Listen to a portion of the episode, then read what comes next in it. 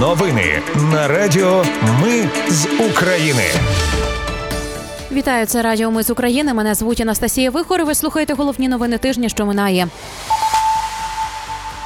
Росія впродовж тижня била дронами по об'єктах критичної інфраструктури. Уламки впали біля Хмельницької атомної електростанції.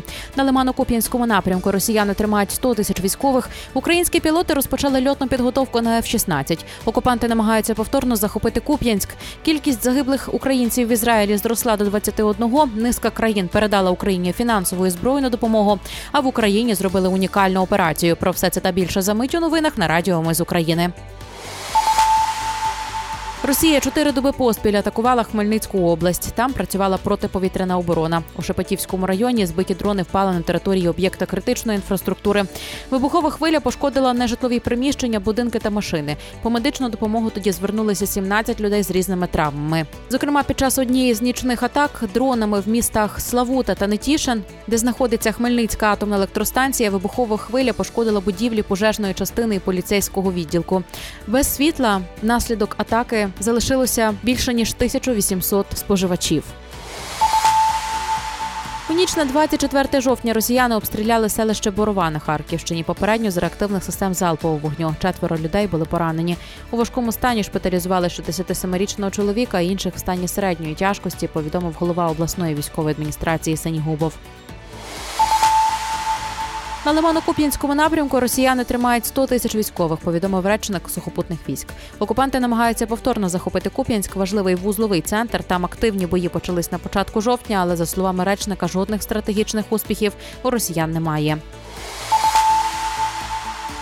Українські пілоти розпочали льотну підготовку на F-16 на базі 162-го підрозділу Національної гвардії в штаті Аризона. Типовий курс триває близько півроку, однак американські посадовці казали, що українські пілоти матимуть власну програму. Очікується, що українці почнуть використовувати F-16 у боях у 2024 році.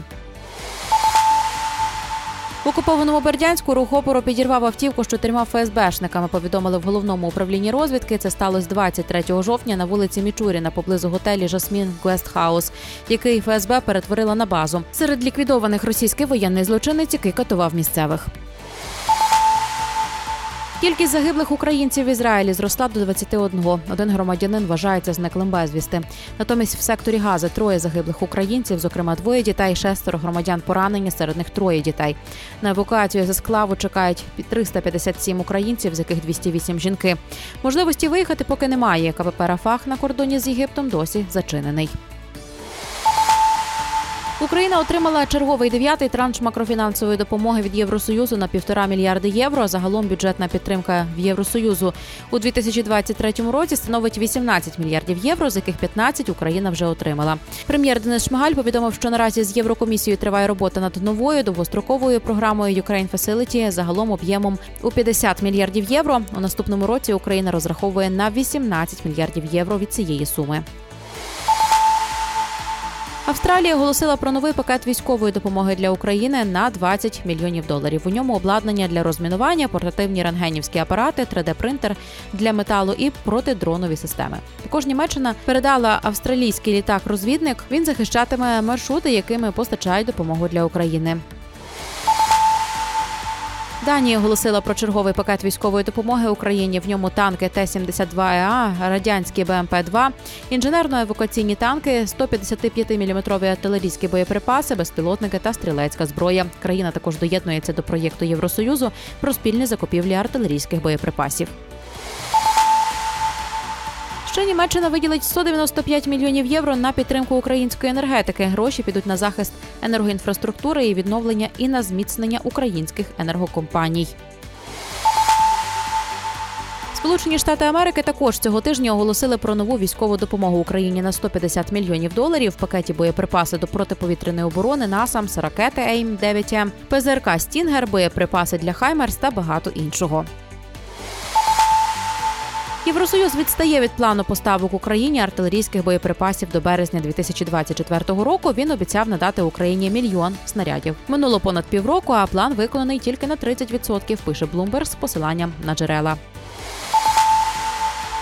Німецький оборонний концерн «Рейнметал» та Українська оборонна промисловість утворили спільне підприємство. За словами прем'єр-міністра Дениса Шмигаля, воно буде ремонтувати та обслуговувати бронетехніку, яку Україні нададуть західні партнери. Також на цьому підприємстві вироблятимуть провідні зразки техніки «Рейнметал AG». Це значить, що товариство з обмеженою відповідальністю «Рейнметал Україна. Оборонна промисловість» зареєстрували 18 жовтня. Прем'єр-міністром Словаччини став Роберт Фіцо. Це для нього вчетверте. Він представив президенту Сузанні Чапутовій пропозицію про призначення уряду. Чому для нас це важливо? Тому що Роберт Фіцо – лідер проросійської партії СМЕР, який у передвиборчій кампанії обіцяв припинити військову допомогу Україні. Критикував санкції проти Росії, закликав до переговорів, виступав проти прав ЛГБТ і захищав право країни на вето в Євросоюзі. Прем'єр-міністр Словаччини вже повідомив голові Європейської комісії Урсулі фон дер Ляйн, що не надаватиме Україні військову допомогу, тільки гуманітарну.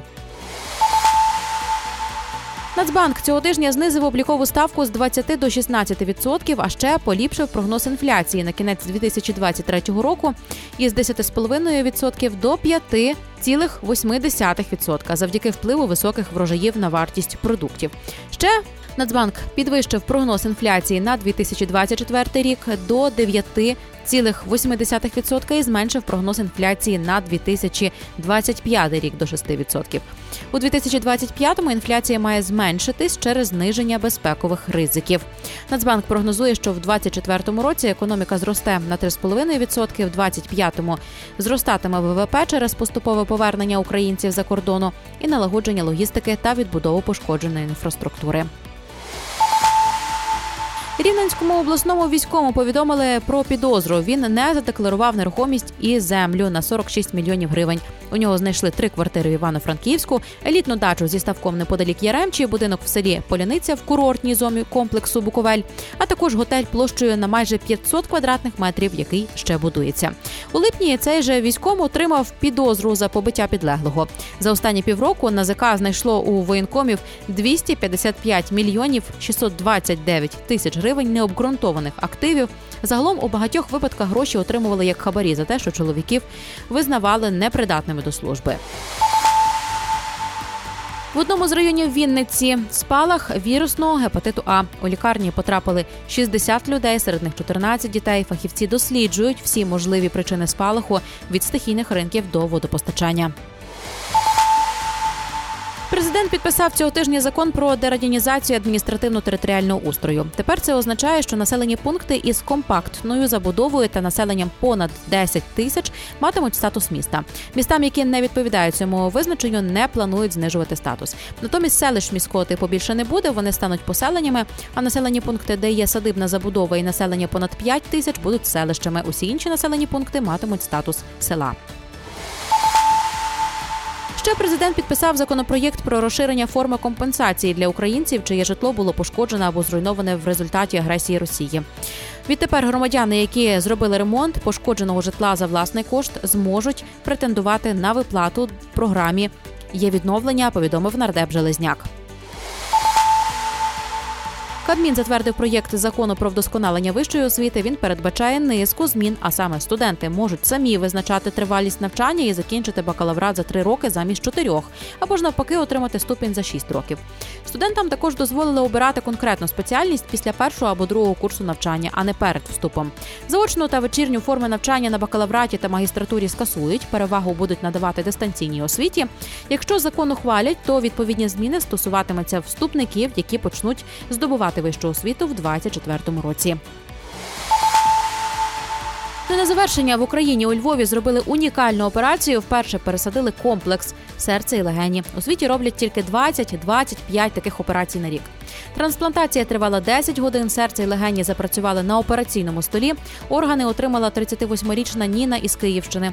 Ваду серця вона має від народження, згодом та зіпсувала легені. На трансплантацію жінка чекала 15 років. Донором органів став 18-річний хлопець, який загинув у аварії. Це були підсумкові новини тижня на Радіо Ми з України. Мене звуть Анастасія Вихор. Наші новини про те, що дійсно відбувається в Україні. Ми не робимо новини, зважаючи на чиїсь політичні чи бізнес-інтереси. У нас тільки реальні факти. Якщо, на вашу думку, те, що ми робимо, важливо, підтримайте нас. Заходьте на сайт myzukrainy.com та тисніть кнопку «Підтримати». Почуємось. Радіо Ми з України. Перемагаємо разом.